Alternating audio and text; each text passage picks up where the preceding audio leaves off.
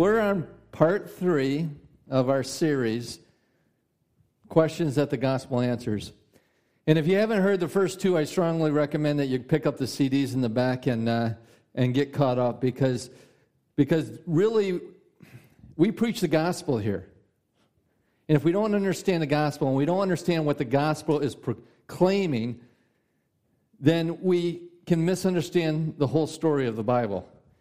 And in the first, first question that we answered, we, we looked at how, can we, how do we interpret the Bible? How can we make sense of the Bible? How can I read the Bible without being confused? And we found out that the Bible is a story, it's all about Jesus. When you search the scriptures, you should be looking for Jesus. And then last week, we found out that the story that's all about Jesus, that Jesus is all about the Father. Jesus is all about revealing to humanity the true nature of God, of who God really is. And when Jesus showed up on the scene, he revealed the name of God as Abba. He re- revealed the name of God and who God is as our Father. Our Father. And God didn't just start becoming our Father when Jesus showed up, He had always been our Father. But as we look at the true nature of God represented in Jesus Christ, and we look at the story of Jesus, and we look at everything that Jesus had done, and we see God as this loving Heavenly Father, and, and that we are His beloved children, other questions should start creeping up in our head. Like the cross. If God is this loving Father, why did he kill his son on the cross? Why did he murder his son? Has anybody ever heard of penal substitution? That's a theological term. And it's basically the idea that someone deserved to die for our sins. Someone deserved to die, and it was either going to be you but Jesus loved us enough to step in and said, No, I will take their place. I will allow you to kill me, Father, so that they can live. Has any, now has anybody heard of that? And that's not the gospel. See, I believe that Jesus was our sub, substitution, but I do not believe that he was being punished by God. And you're going to find out as we go through this what exactly I mean. So God is this father. And, and, and, he lost, he lost his children. He's a good father. And, and any good father, if their children were taken by someone, if my children were taken by a, a, a slaver, you know, if, if, if my children were taken by sex traffickers, and I knew exactly where they were, what would a good father do? A good father would do whatever it took, take every single resource that he had, and he would go and destroy that sex trafficking outfit and rescue his children. Right? And that's what happened to humanity. In Genesis 4 14 and 15, it says, So the Lord God said to the serpent, Because you have done this, cursed are you above all the livestock stock and all the wild animals. You will crawl on your belly. You will eat the dust all the days of your life. And this is a great indication to understanding how the kingdom of Satan operates. The kingdom of Satan operates, he crawls on the face of the earth, he conforms to the natural. The kingdom of Satan, the kingdom of darkness, is conformed to natural things. It's of the flesh, in the passions of the flesh. The only thing he has available to him is the natural world. And he says, And I will put enmity between you and the woman, and between your seed and hers. He will crush your head, and you will strike his heel. This enmity, this, this warring against the powers of darkness. All men have it. All men despise the brokenness of this world. And he says that there's going to come one, the seed of the woman. Women don't have seeds, do they? Men have seeds. Women have eggs, right? But there was going to come one seed that was going to come from a woman. And what was he going to do? He was going to crush your head and you will strike his heel. There's a movie that uh, I, I, think I brought it up before, the movie Taken. I know that you guys have probably never seen the movie Taken because you guys are way too holy to watch a movie like this, but your pastor isn't. So there was this movie Taken, and, and the main character in it had a daughter that was, was stolen by sex traffickers. And he just happened to be an ex CSI, eh, not CSI, CIA agent. And there's a line in the movie where he's on the phone talking to these sex traffickers. And he says this to them Let my daughter go now. That will be the end of it. I will not look for you. I will not pursue you. But if you don't, I will look for you, I will find you, and I will kill you.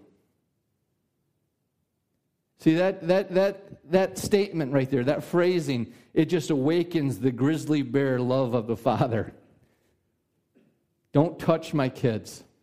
If you hurt my kids, I'm going to hurt you. and what people don't realize is that what we just read in Genesis chapter 4, in Genesis chapter 2, God gave us liberty. And, and Genesis chapter, chapter, chapter 3, 3 obeyed. We didn't listen to God. We did our own thing. And that allowed us to be taken into the, to the life of sla- uh, the slave industry. And we lost it all. And what people don't realize that what God was saying to that serpent is exactly what, what Neam, what's his name? Nean, Liam Nielsen, Nielsen, I'm good at this stuff, said to that slaver. In that dark hour, hour of our fall, our loving Father declared war on our abductor. He looked the serpent in the eye and spoke of one who would come and bring vengeance on his head. And on the cross, God delivered on that promise. See, we've been looking at the cross through the lens of the tree of the knowledge of good and evil. Through the tree of knowledge of good and evil, someone had to pay for all our wrongdoings. And yes, we've been forgiven through the cross, but our greatest need wasn't forgiveness, is freedom. To be set free. Since the fall, mankind has viewed God through a cracked lens. It, it, moments after, moments after the fall of man, of man, the whole relationship between man and God changed. It shifted.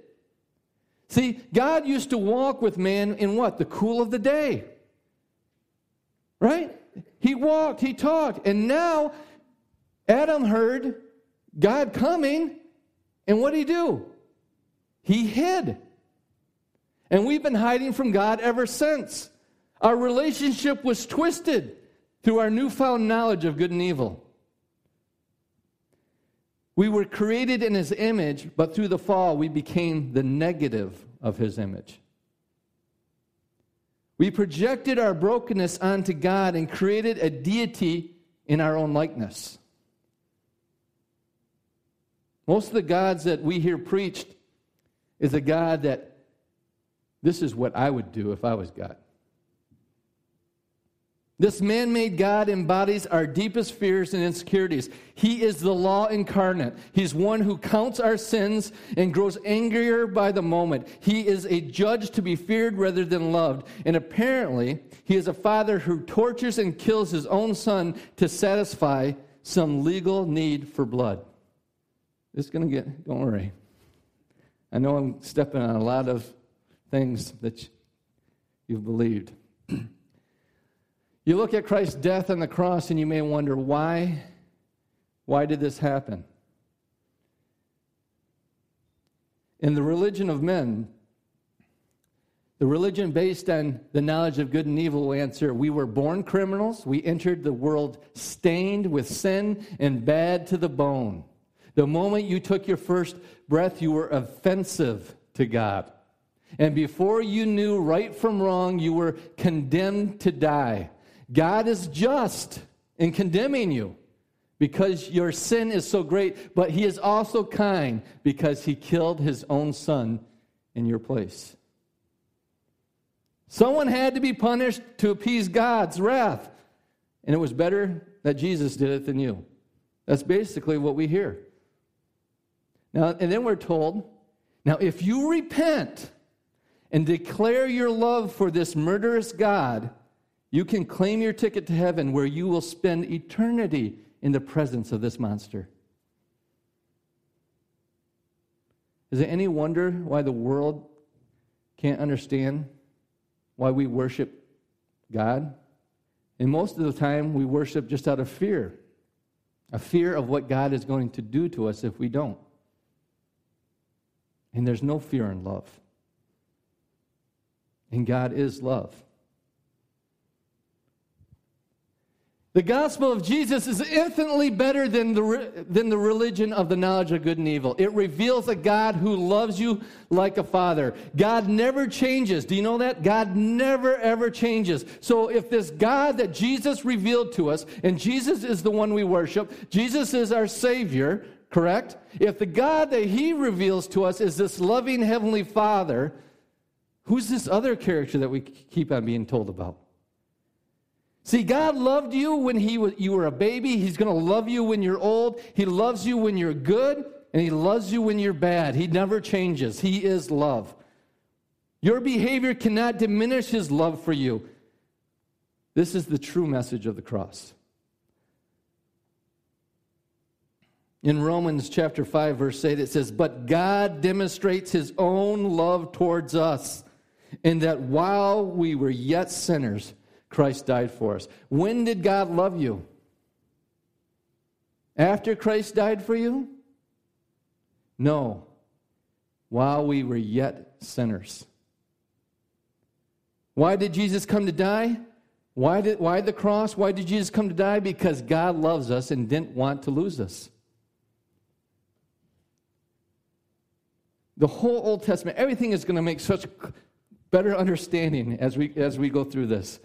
The cross is not about satisfying some legal need for blood, nor is it about appeasing an angry deity. The cross is divine retribution against those things that harm God's beloved children. See, what we got to understand is that God hates sin not because of sin, but because of what it does to his children.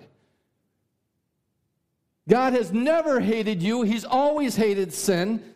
And the reason why he hates sin is because of what it does to you. It's your Heavenly Father. The cross is your Heavenly Father applying the hammer of hard justice to the head of the serpent. That's what the cross is. The cross is our way out of prison, it's our ticket to life and liberty. See, I'm a father, and, and sometimes when I drive, I don't always know where I'm going. And let's just say we were driving to Detroit, maybe going to a Tiger game, I don't know. And I thought I knew a shortcut. I knew a better way to do things. So I, I, I took a shortcut and got lost. And the way it is in Detroit, you can go one block over and things change rapidly. And we ended up somewhere where we did not want to be, somewhere where we didn't want to go. Because of the choice that I made as the father.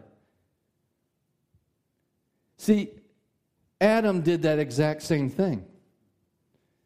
That's how it is with us and our forefather Adam. He took a wrong turn and we ended up where we didn't want to be. Instead of walking on the shores of our father's love, we ended up in caught up in Satan's rebellion. Adam and Eve became the first prisoners of an ancient war, and every one of their children and their children's children's were born into a POW camp. You were born into sin. Sin and the devil, sin and Satan is one in one. It's the same thing. You were born into his kingdom, in his rulership, of his authority. You were born with the knowledge of good and evil. See, we think the knowledge of good and evil, to know the difference between right and wrong, that was never God's intent. We were only to know God. So we were born into this POW camp. The religion of the knowledge of good and evil says we were born criminals, but the Bible says we were born prisoners to sin. See, you don't, we're going to talk about this in a little bit. You don't sin. Your sinning, your actions don't, does not make you a sinner. You sin and have those actions because you are a sinner. And in Christ Jesus, you were a sinner. Do you understand that? That is your nature. You were born into that prison system. You were born into that destructive system of sin, of the knowledge of good and evil. Look at what Romans chapter 6 says. In Romans chapter 6, verse 17, it says, But thanks be to God that th- though you were slaves to sin, you became obedient from the heart to that form of teaching to which you were committed. Romans 6:20 For when you were slaves to sin you were free in regard to righteousness. See, what we don't understand and we never hear it taught is that you do the bad things that you did is because you were born into it. It was your nature. You were a slave. You had no freedom. You were forced to act that way because that's your slave master. In Galatians chapter 4, look at what this says. However, in verse 8, however, at that time when you did not know God, you were slaves to those which by nature are no gods. We were slaves to our lusts. We were slaves to our appetites. We were slaves to the flesh. We were slaves to do all these things. We were slaves, slaves to anger and bitterness and revenge and stealing and robbing and lust. We were, we were slaves to those things. The Apostle Paul is not saying we were captive to some bad habits. The word for sin, and throughout the Bible, the 90% of the time, the word for sin is a noun. What's a noun? A person, place, or thing. So when he's talking about sin, see, we interpret it because of the law of knowledge of good and evil, that religion system that we've been taught. We interpret it as every time we read the word sin, we return, interpret as our actions. But the New Testament writers didn't interpret it that way. They interpreted it as a system, a person, a place. It's Satan, it's, it's his kingdom, it's his way.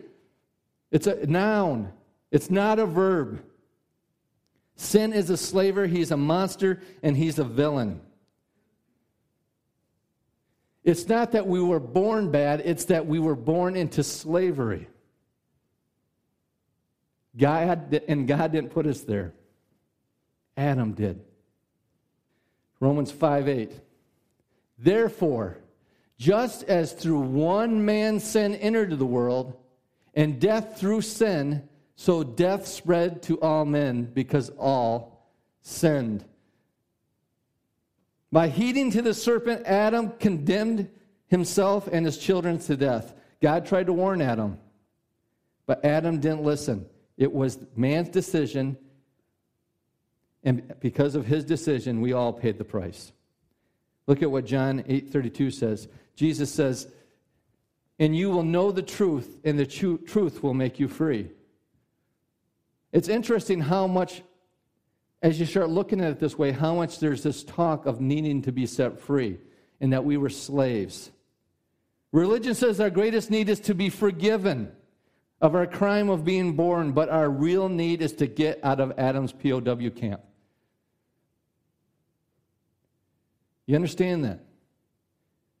Yes, we have been forgiven. All of the sin acts that you did have been forgiven, but that wasn't your greatest need. Your greatest need was to be freed from that system, freed from the slave master. Religion says you need to be good. But according to Jesus, He says, You need to be free.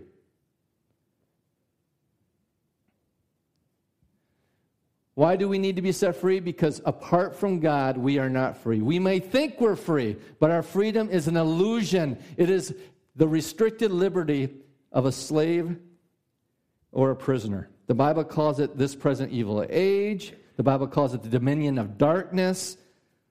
It's life and life without God, life in this kingdom is inferior and inferior reality. And it just leads to life being meaningless and um, controlled by, uh, by our own fears. The natural man might think, you know, life's not that bad. But that's because he doesn't know what he's missing out on. He doesn't really know what God intended life to be like. The enslaved life is all he knows. And unfortunately, many believers also are still prisoners of their, to their unrenewed mind. Look at what Ephesians 4 says. In Ephesians 4, chapter 17, it says, So this I say, and affirm together with the Lord that you walk no longer just as the Gentiles also walk, in the futility of their mind, being darkened in their understanding, excluded from the life of God because of their ignorance that is in them because of the hardness of their heart. They're excluded from the life of God, not because God has excluded them, but because they have excluded themselves through being ignorant and having a, a hard a hardness of heart. In Titus chapter 3 verse 3, he puts it this Paul puts it this way, "For we also once were foolish ourselves, disobedient, deceived, enslaved to various lusts and pleasures, spending our life in malice and envy, hateful and hating one another. In Hebrews, it also puts it this way in Hebrews chapter 2, verse 15, and, and might free those who through fear of death were subject to slavery all their lives. And he's talking about Jesus Christ, that, that Jesus Christ's sac- sacrifice has freed us from being slaves in the fear of death. What the New Testament writers understood is that the natural man is alienated from God, he's enslaved to all kinds of passions and pleasures, and is bound up in the fear of death. God made man free, but sin enslaved us. Our greatest need is to be set free from sin and all the cursed effects sickness, disease, oppression, poverty, injustice is because of sin and is because of men cooperating with sin for the hardness of their heart. Why do bad things happen in the world? Why are there um, wars? Why are there famines? You know, why, why are we killing one another? Why is there genocide? Why, why are people starving in the world? It's because of the hardness of men's hearts. It's because of sin. It's because of sin. Now maybe you understand why Jesus came to bring a new kingdom the kingdom of God. What is freedom? The world defines freedom like this if it feels good, do it. But live this way, and your appetites and those who feed them will control you. You won't be free at all. And you've all experienced it. You've given yourself over to habits. You've given yourself over to a, a, way of thinking. You've given yourself over to destructive patterns. And before you knew it, you were just toying with it. It was just fun. It made you feel good. But now it controls you. It tells you what you're going to do with your money. It tells you you're, what you're going to do with your life. It d- takes every aspect of your life and how you see and manipulate and control others in your life. You're a slave. Religion defines freedom like this do good and avoid bad. But that way leads to pretending. And we know this is true because that's what people say. Christians are a bunch of hypocrites. They're two faced. They act one way on Sunday and act different every other day of the week. Live like this, and you'll end up a wretched, up wretched and religious like the Pharisees. The Pharisees were the biggest do gooders of, of Jesus' time. Yet Jesus said they were slaves to sin. They thought they were God's right hand men, but did not even know that they were prisoners of sin. They were just as bound as the sinners that they despised. Look at what Jesus told them in John chapter 8, verse 32, it says, You, or that's, yeah, 32 to 36. You will know the truth, and the truth will make you free. They answered him, We are Abraham's descendants and have never yet been enslaved to anyone. How is it that you say you will become free? What's so funny about this is God was even, or Jesus wasn't even talking about um, in the natural realm being slaves. But what's so funny about this is during this very, very time that he was saying this, the Romans had them in captivity. But Jesus says to them, Jesus answered them, Truly, truly, I say to you, everyone who commits sin is a slave to sin. The slave does not remain in the house forever. The son does remain forever. So if the son makes you free, you will be free indeed. See, these religious leaders, that thought that they were, if they could just be good enough, if they could just keep the law good enough, if we couldn't, if we're just not like those publicans, those tax collectors, the prostitutes and the harlots, if we're just not like them, then we're free. And what Jesus is trying to tell them is that you, the only way that you can be free is to be set free from this whole system. What does real free, freedom look like? Jesus showed us, for he lived truly free, a free life. Jesus lived free from fear, anxiety, sickness, and all other symptoms of sin. He knew what it was to receive love and to give love in return. Jesus is our example. We got a lot of, and I'm talking to myself, a lot of renewing of the mind that we need to do. He walked every day in the Father's favor and, and was in the world, but was not of the world. The, his reality was supernatural. He brought heaven to earth everywhere he went. This is the life he offers us. This is the glorious freedom of the children, the children of God.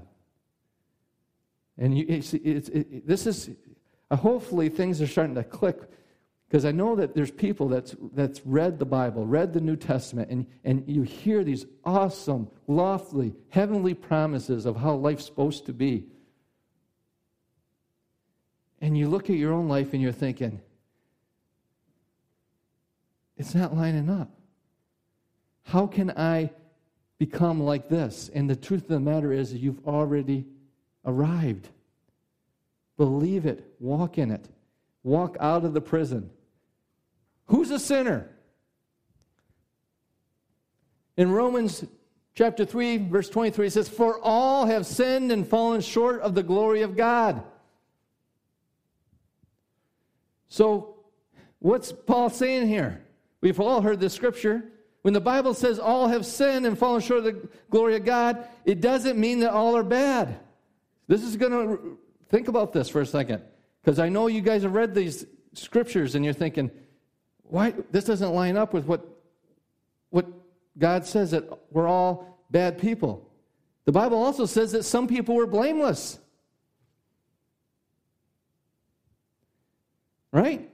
Zechariah, Jesus' uncle, and Elizabeth. It says in Luke chapter 1 verse 6 it says all the Lord's commandments and decree they did all they observed all the Lord's commandments and decrees and was and were blameless. So they followed all the law of God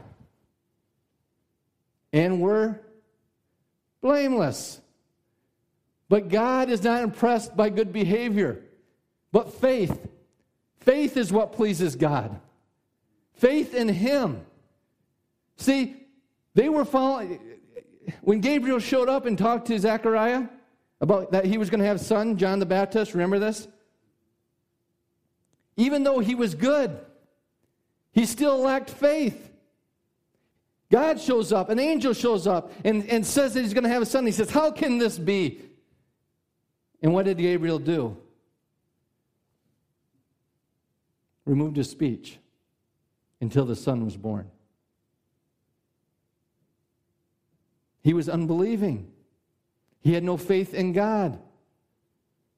Job Job is another one. The Bible said about Job that he was blameless, upright, fearing God, and turning away from evil. But he was still the property of the slave master. See, that's what people don't understand. We've always concentrated on our actions. It's not about our actions, it's about what kingdom we live in. It's about what's our identity, what is our true na- nature. That's why you had to be born again. So, what does Paul mean when he states all have sinned and fallen short of the glory of God? It means that we're part of a reality that falls short of God's reality. See, I've shared this before, and, and I got to hurry, but sin means to miss the mark. Right? And I've always, in, in, in one interpretation, and, and I agree with this interpretation, but I think it's even bigger than this. The interpretation is a bullseye. And unless you hit that dead center every single time, you've missed the mark, correct? And Jesus is the only one that hits the bullseye every single time. But there's even a, uh, there's even a, a bigger picture here when we walk away from the actions of sin and we look at we don't even have the mark in us. We don't have it in us to be righteous. We don't have it in us to be holy. We do not have it in us. We're missing the mark. We are in sin. Not we are sinners, even though we do sinful acts. We are in sin. So no matter how good you are, you don't have it in you. It's not, let me explain it this way. You run out of gas in your automobile. So you go into the trunk and you pull out a gas tank, and the gas tank is empty. And you dump that empty gas tank into your empty car tank. See, there's, you can dump as much as you want in there, but there's none in there. It ain't going to help. And that's what religion does. It tries over and over and over and over and over again. If I just do this, God will be satisfied with me. If I just pray this much, if I, if I, you know, some people go as far as if, you know, we're coming up to Easter. There's people in other countries that are going to crucify people. They're going to be, they, they think that they need to suffer like Jesus suffered. There's people that pray in, on, on glass. There's, there's people that whip themselves and they're, they're, they call themselves Christians. If we can just do enough, then God will be satisfied with us. We're part of a reality system that falls short of God's reality. Who is a sinner? It's everyone inside the prison. It's anyone who settle, settles for an inferior reality of life without God. Look at what Jesus said in John chapter 8. Jesus answered them and says, Truly, truly, I say to you, everyone who commits sin is a slave to sin. It's not that our sinning makes us a slave. We sin because we are slaves. We can't help it. The operating system of this present age is flesh based, it promotes trust in self rather than trust in God. See, we need a Holy Ghost system upgrade. And through Jesus Christ, we've received it. We need a new operating system. The self righteous may say, I'm basically a good person, I'm not hurting anyone. But Adam could have said that. But he missed it big time. He missed it big time. The issue is not what you're doing, it's, it's what, whether or not you're becoming who God created you to be. God had a dream, He wrapped your body around it. Life is an adventure of discovering that dream and learning who we really are. So, who rescued us? Who rescued us? If you were a first century Jew raised on a heavy diet of the law and temple sacrifice, it would make sense to describe the cross in the language of sacrifice, as it is done to the epistles, the epistle to the Hebrews, right?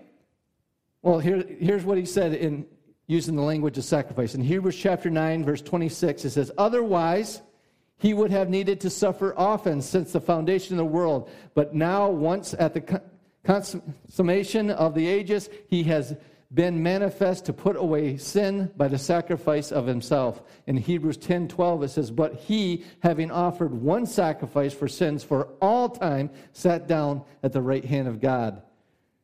So I can understand why, why the writer of Hebrews would, would describe Jesus as this sacrifice because he was fulfilling the law and the prophets and showing that he was the perfect sacrifice, the sacrifice once for all time. But the thing is, is you weren't a first, you aren't first century Jews. So it makes more sense to describe the cross as a rescue mission, as Paul does when he writes to the Gentiles. See, this goes back to rightly dividing the word of God. Who was he writing to? Right? You're a Gentile. I don't know if you knew that, or you were a Gentile, now you're a Christian. But in Galatians chapter 1, verses 3 and 4, it says, Grace to you and peace from God our Father in the Lord Jesus Christ, who gave himself for our sins so that he might rescue us from this present, present evil age, according to the will of our God and Father. See, there, there, there's those words, Abba. God being revealed as Father. But what was it? It was a rescue mission. He rescued us from what? This present evil age. The cross is not about satisfying some bizarre need for blood. The cross is a rescue mission carried out by the greatest team of superheroes in history the Father, Son, and Holy Spirit. In Colossians Verse 12, it says, giving thanks to the Father who has qualified us to share in the inheritance of the saints in light. God has qualified you. This, this, I love the Bible. I love reading the Bible. He has qualified us to share in the inheritance of the saints of light. For he rescued us from the dominion of darkness and translated us into the kingdom of his beloved Son God has rescued us. He has translated us out of the kingdom of darkness, out of the dominion of darkness, and we are in the kingdom of God. So, who rescued us? See, Paul told us in Galatians it was Jesus, right? But here in Colossians, it says that God rescued us, did the rescuing. Which is it? It was both of them working together, it was a joint effort. It was a joint effort. It, the Bible says that God was in Christ, reconciling the world unto himself. It wasn't that God was pouring out his wrath upon Jesus, he was pouring his wrath out upon something else, and we'll see that in just a little bit. In the Garden of Eden, the Father delivered the threat, and at the cross, the Son carried it out. So, what about the Holy Spirit? How does he figure into this rescue plan? Look what Jesus said. In Luke chapter 4, verse 18, it says, The Spirit of the Lord is upon me because he has anointed me to proclaim the good news to the poor. He has sent me to proclaim freedom for prisoners and recover of sight to the blind, to set the oppressed free and proclaim the year of the Lord's favor. Who was the prisoners that needed freedom? We were. Every single one of us. We were the poor in need of grace. We were the blind who were in darkness. We are the oppressed, bruised by the shackles of sin. Thank God for the Holy Spirit who empowered Jesus to set us free. Where the Spirit of the Lord is, there is liberty, there's freedom. Do you see now why this religious emphasis on good or bad behavior is irrelevant? You can be a good slave or you can be a bad slave, and it makes no difference at all. You are still a slave. Jesus did not come to institute a reform school for convicts. He came to proclaim liberty throughout the land.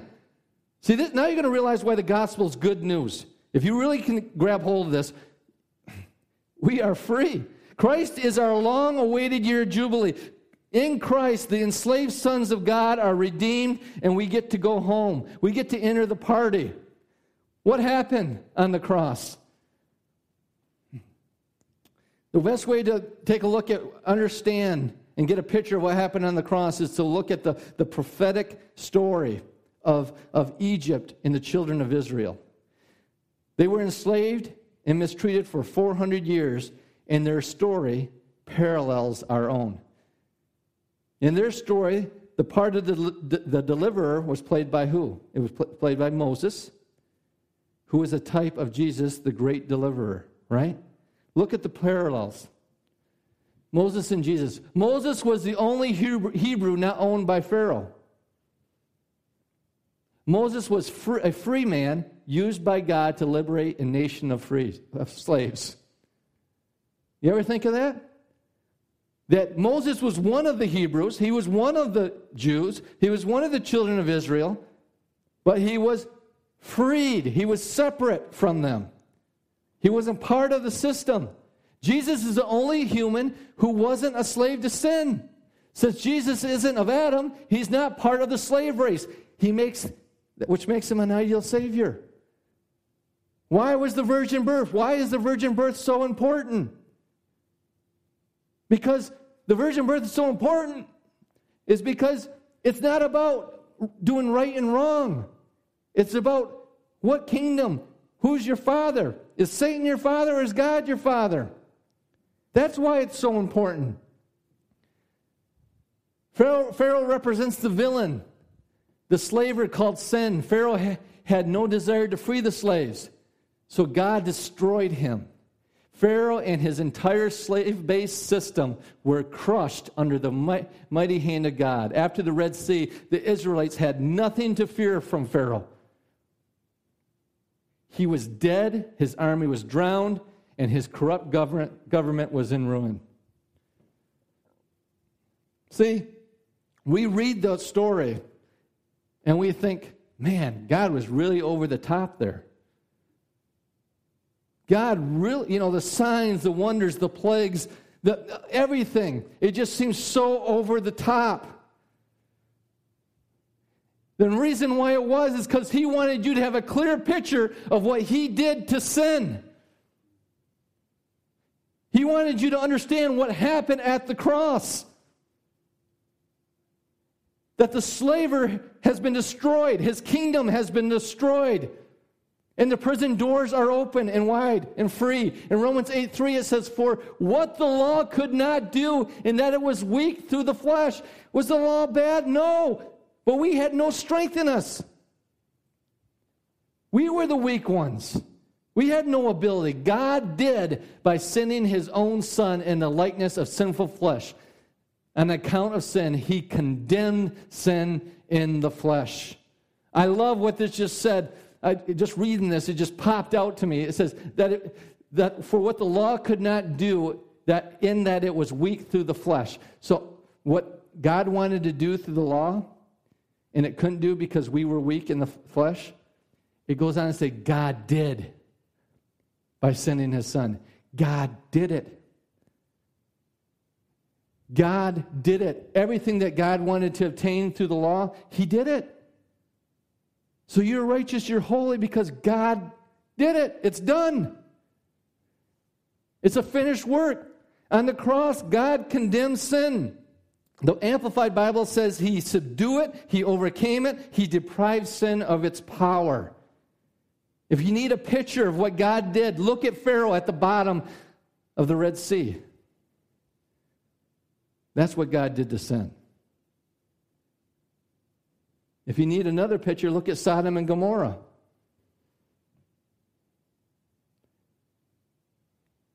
Totally destroyed. See, what, what you have to understand is all these stories in the Old Testament was God trying to stop sin from destroying humanity. He already had it get up to the point where there was only eight people left. The story of Noah. And he vowed that he would never, ever again destroy the world with a flood. And so we see him pruning back as, as a nation. You know, he makes comments. He makes comments like the, the, the, the cup of sin has, has, has not been, has, hasn't come full yet of the Amorites and all of these, these things. Given people the chance to repent, the chance to change their ways. But when a civilization becomes so evil, becomes so just darkened in their understanding, God, for the sake of all his children, he had to prune back until Jesus came. until Jesus came. And now God doesn't have to prune back because the power of sin has been destroyed. On the cross, God condemns sin. So, how did he do it? The details are a mystery, but 2 Corinthians chapter 5 verse 21 gives us some understanding. He says, "God made him who had no sin to be sin for us, so that in him we might become the righteousness of God." See, God made him who had no sin. God made him who was not missing the mark because he had the mark to become sin. To become the noun, not actions, the noun of sin. That in him we might become the righteousness of God. Us that had no mark in us, now we have the mark of God in us. We are righteous because we've been made righteous. Not because of your actions, but because that's who you are. When God looks at you, he sees Jesus. What do you see? Sin had no hold on Jesus, but on the cross, Jesus took hold of sin. And God, as Jesus held tight, God poured out his wrath and fury. I like the imagery of a wrestling match, WWF style. Jesus and God versus the kingdom of darkness. And it was tag team. And Jesus grabbed a hold of the kingdom of darkness, got, grabbed a hold of sin, tagged God, and God climbed up on top of the top rope. And he came down with everything he had on the head of that serpent. And it was over.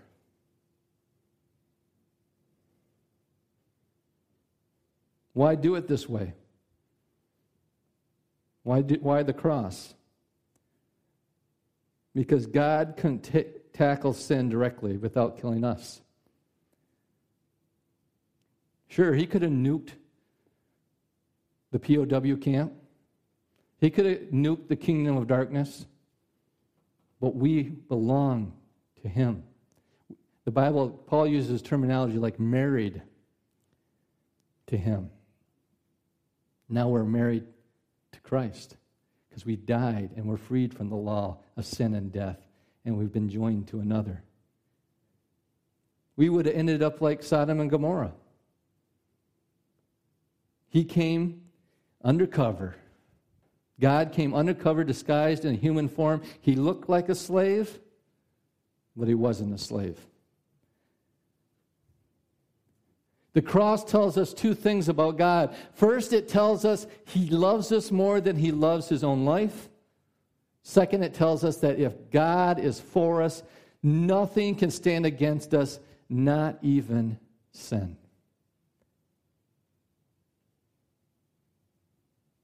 The freedom of that, to know that, that right now, there's some of you sitting here and that you're not walking in your true identity. You're, you're walking still in the unrenewed mind and, and thinking that you're just like Adam. You don't see yourself like Christ. And, and there are things right now that you feel like you have to hide from God.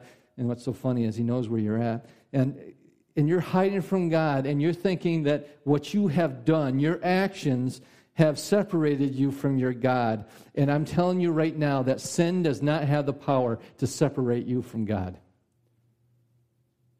Sin does not have the power to separate you from God. The good news of the cross, the good news that the cross declares that the power of sin has been completely broken over your lives. Our enemy has been disarmed and defeated, and our sins have been removed as far as the east are from the west. I put that on Facebook a couple, maybe a month ago, that the east went looking for west and couldn't find him. Our enemy has been disarmed and defeated. Our sins have been removed from the east to the west. The implications of this is staggering. Look at what Romans says. In Romans chapter 4, verse 8 Blessed is the man whose sin the Lord will not take into account. God is not taking your sins into account. Your sins are no longer being held against you. Look at what Romans chapter 8 says. In Romans chapter 8, verse 1 Therefore, there is now no condemnation to those who are in Christ Jesus. That's freedom. That's Braveheart freedom. Freedom. Look at what you once were condemned, but you have been blessed with the gift of no condemnation in Christ Jesus. Look at what Ephesians chapter 1 says. Ephesians chapter 1 verse 7, in him we have redemption through his blood, the forgiveness of our trespasses according to the riches of his grace. We've been redeemed. If you have been forgiven once, you have been forgiven once and for all throughout time because of the blood of the lamb. 1 Corinthians 6:11 it says, "And certain of you were these were what? in context, go back and read it. He was he listed off a bunch of sin actions. That's what their identity was. Fornicators, adulterers, thieves, backbiters, gossips, liars, all these things. It says that certain of you were these. See, there's so many of us in the church, even, that don't realize that that's who you were. But ye were washed, but ye were sanctified, but ye were declared righteous in the name of the Lord Jesus and in the Spirit of our God. We've been set free. In Christ, your status has changed from sinner to righteous. Just as sin had no claim on Jesus, guess what? Sin has no claim on you. None. Nada. Zip. Your forgiveness is an eternal, eternally unshakable fact. But now you're probably asking two other questions. The religious may ask Are you saying that all, all are now saved? To which I respond Repent and believe the good news. The kingdom of God is at hand, and through faith in Christ and his perfect work, you get to participate in it. Since the Father has qualified you, your sins cannot disqualify you. The only way you can miss out on, on it is if you don't believe it. There are so many people, like the elder son that's standing outside the party of the story of the, the good father, the prodigal sons. I call it the good father. There's so many of us that are standing outside the party, not realizing that God has qualified you, that your sin cannot disqualify you. And the only way that you can miss out on it is by not believing. If you refuse to leave the, the, the shackles of prison. See, that's why it's of faith. God died for the whole world. Jesus died once for all, right? Jesus, every time someone gets saved, Jesus doesn't come down and get die again, right? Can we understand that? All of your sins were future tense. Do you know that? So if Jesus didn't die for the sins that you haven't even committed yet, he didn't die for any of your sins because all your sins were future tense. Right? This is good news. The carnal minded person will be asking, So, are you saying we can sin free from liability? Stupid. No. To which I respond, Why would you want to have anything to do with your old life of sin? The question misses the point.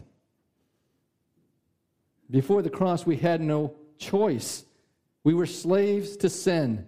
Whether, whether we were good or bad, we were slaves.